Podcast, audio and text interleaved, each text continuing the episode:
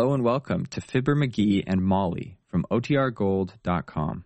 This episode will begin after a brief message from our sponsors. It's time for Fibber McGee and Molly.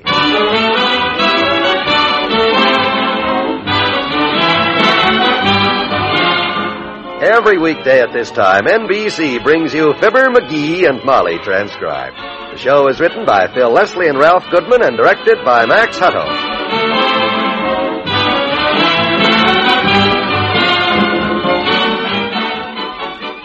We'll join Fibber and Molly in just a moment.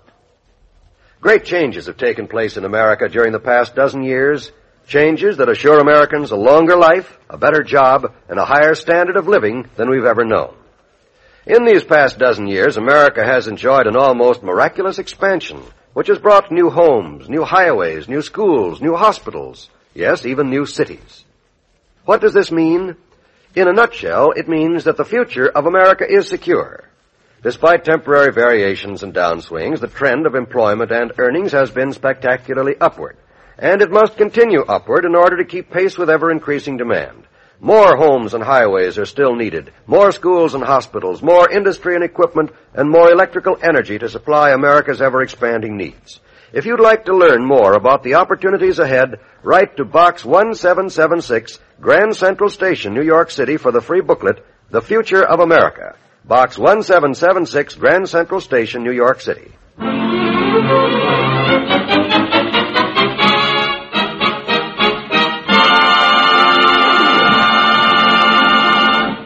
We take you now to the Wistful Vista Elks Club, where booths are being built and arrangements being made for the big hobby show that opens tonight. The chairman, Mr. McGee, has things pretty well in hand. Careful with that two by four, man. Yes, careful with that two by four, you guys. Be sure you build my booth big enough there. The director's booth. Give me plenty of room. Yes, we want a big booth for the boss, you guys. Big one. Yeah, thanks, Wallace. I don't know what I'd do without you. That's okay, Chief. I like giving orders to these fellows. I don't get much chance to give orders at home. Yeah, I know what you mean. Watch that chandelier up there, man. Yes, watch that chandelier, you clumsy fools. Oh, now, just a minute, Wallace. You with the buzzsaw over there, you hurry it up. What do you think this is, a school picnic? Come on. Gosh, he's getting drunk with power. I better slow him down before... Get Mr. McGee's booth set up, you guys, before I come over there. Hey, Wimp! Hey, come here, will you? Uh, yes, Chief? Look, I appreciate you getting up at 6 o'clock this morning and coming down here to help, but I'll handle the work, men.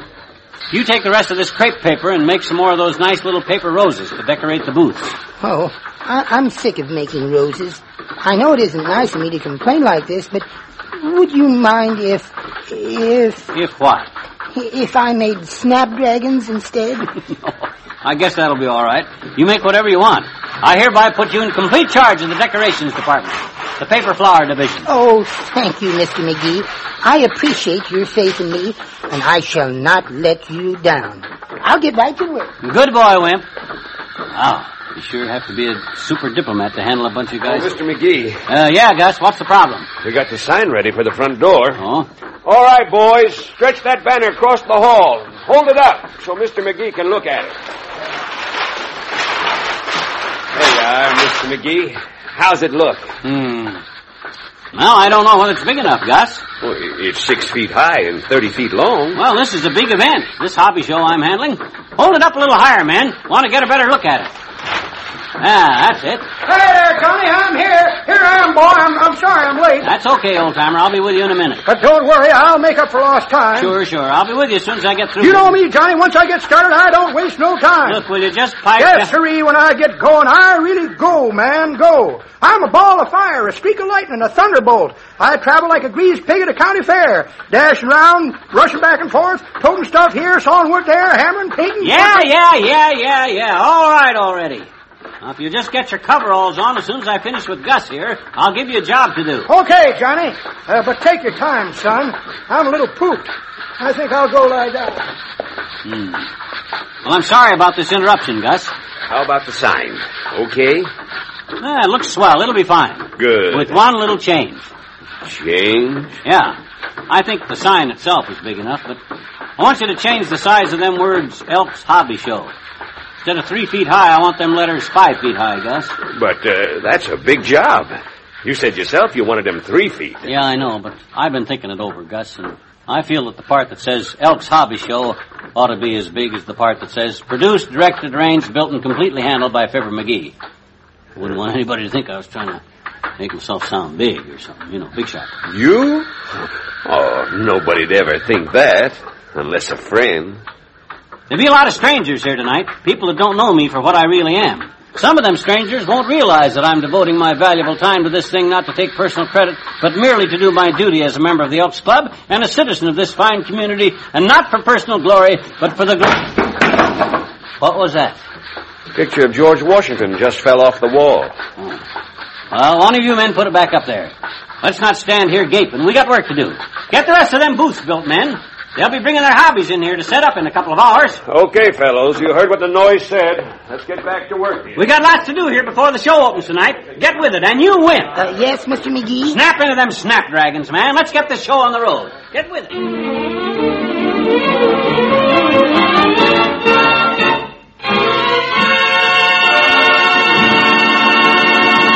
Back to Wistful Vista in a minute. Here's a question that may save you hundreds of dollars, or even your life if you know the answer. The question, what is the top speed you can safely drive after dark if you have to rely on your own headlights to show up danger? The answer, according to the National Safety Council, is 45 miles per hour. If you exceed 45 miles per hour, you're driving beyond the visibility limit of your headlights. You might also test your traffic knowledge with this one. At 40 miles an hour, how close should you follow the car ahead? The answer, at 40 miles an hour, you should keep at least 125 feet. That's about eight car lengths to the rear of the car ahead. And even then, you're asking for a rear-end collision unless you keep constantly alert. So follow your safety counsel's advice and keep plenty of distance between yourself and the car ahead. Following too closely is a major cause of traffic accidents. And remember, the main secret of safe driving is simply to use common sense. Automobile accidents don't just happen, drivers make them happen through carelessness. My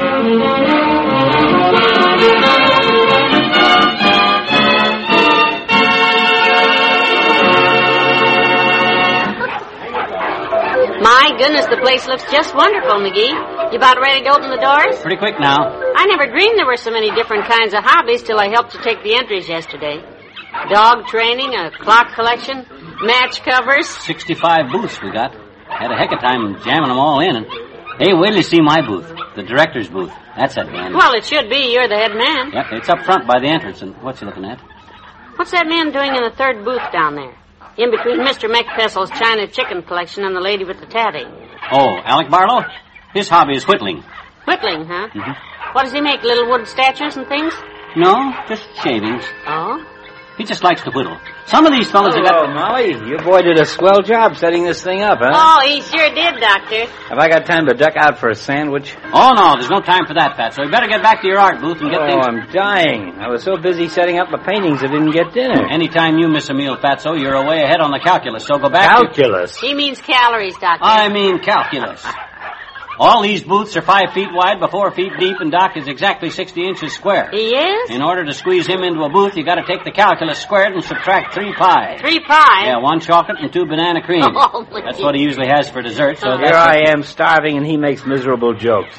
And believe me, Sonny, that one was very unfunny. All set to go, Mr. McGee. Right, Gus. Get my private booth ready and don't open that front door until I get there to cut the ribbon. Where's the scissors, Molly? Did you see the scissors? In your hand, McGee. Oh. Don't be so nervous. You'll do fine. Yeah, he probably cut his finger instead of the ribbon. Back to your artist booth, Fatso, with those so-called paintings of yours. Okay, I'm going. Say, Molly, you think I could have a couple of sandwiches smuggled in during the show? No! Go on now. Let's get all set here. Hey, all right. All right, folks. All right, folks, let's have your attention. Quiet, everybody. Quiet, please. Will whoever has the pigeon collection please round it up? We're about ready to start. Now, before I open the doors to our admiring public and cut the ribbon, I want to thank all you hobbyists for your cooperation. I think we got a great display of hobbies here, and I want to congratulate you on having the kind of management that makes that possible. And when the show closes tonight, I'd like you all To be my guest at Tony's for a spaghetti dinner. No, who said that? Eight o'clock, Mr. McGee. What? Oh, yeah. yeah. Come on, what's that?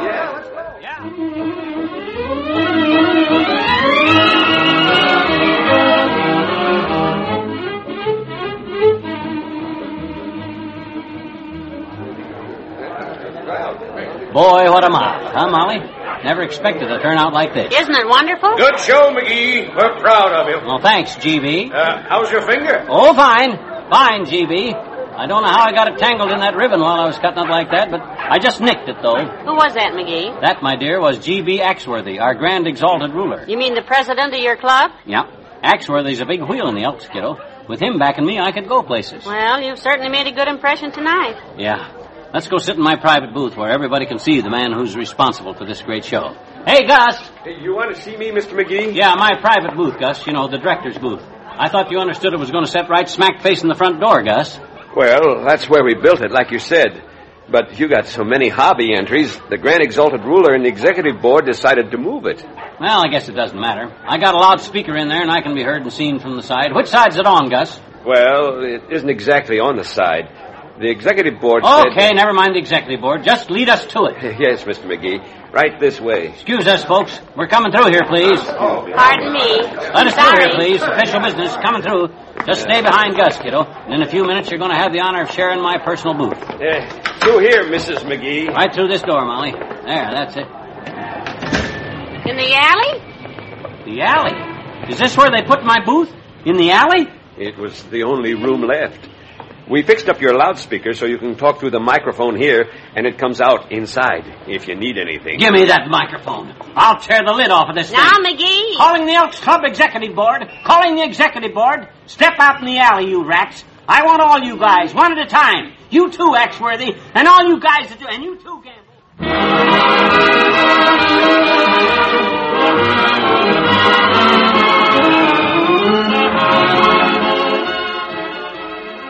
Fibber and Molly will be right back. It's your ear, and I'd like to borrow it for just a moment, if I may. This is Dave Garroway with a few small words about a rather large program that I hope you'll enjoy every Sunday on NBC. Large is a strong word. Maybe I should say it's two hours. And it does run for two hours. It's called Sunday with Garroway, and from here it looks like a not unreasonable way to spend a kind of a pleasant Sunday evening. It has everything in the way of variety.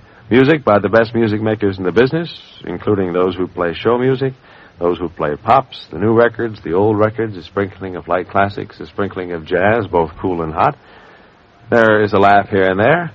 And there are people from all over the world, too. People who write books, people who read books, people in show business, people out of show business. We have NBC's international circuits to bring us talk from Saudi Arabia if we want, or from Hoboken, Illinois if we need it.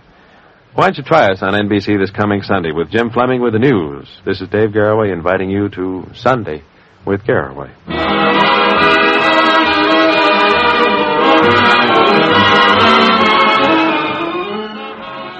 Well, another weekend is coming up, and next Sunday, June 20th, is Father's Day. So we'd like to extend our congratulations and our best wishes to the man of the day, the American father. May you be the kind of a father that your children's mother would like you to be. Good night. Good night, all.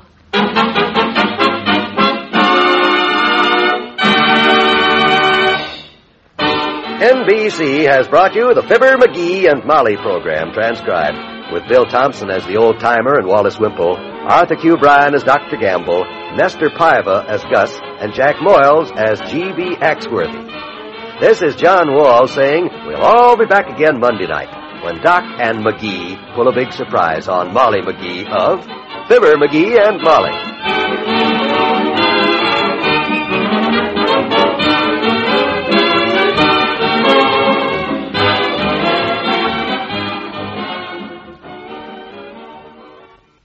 Follow the National Open Golf Tournament on the NBC Radio Network.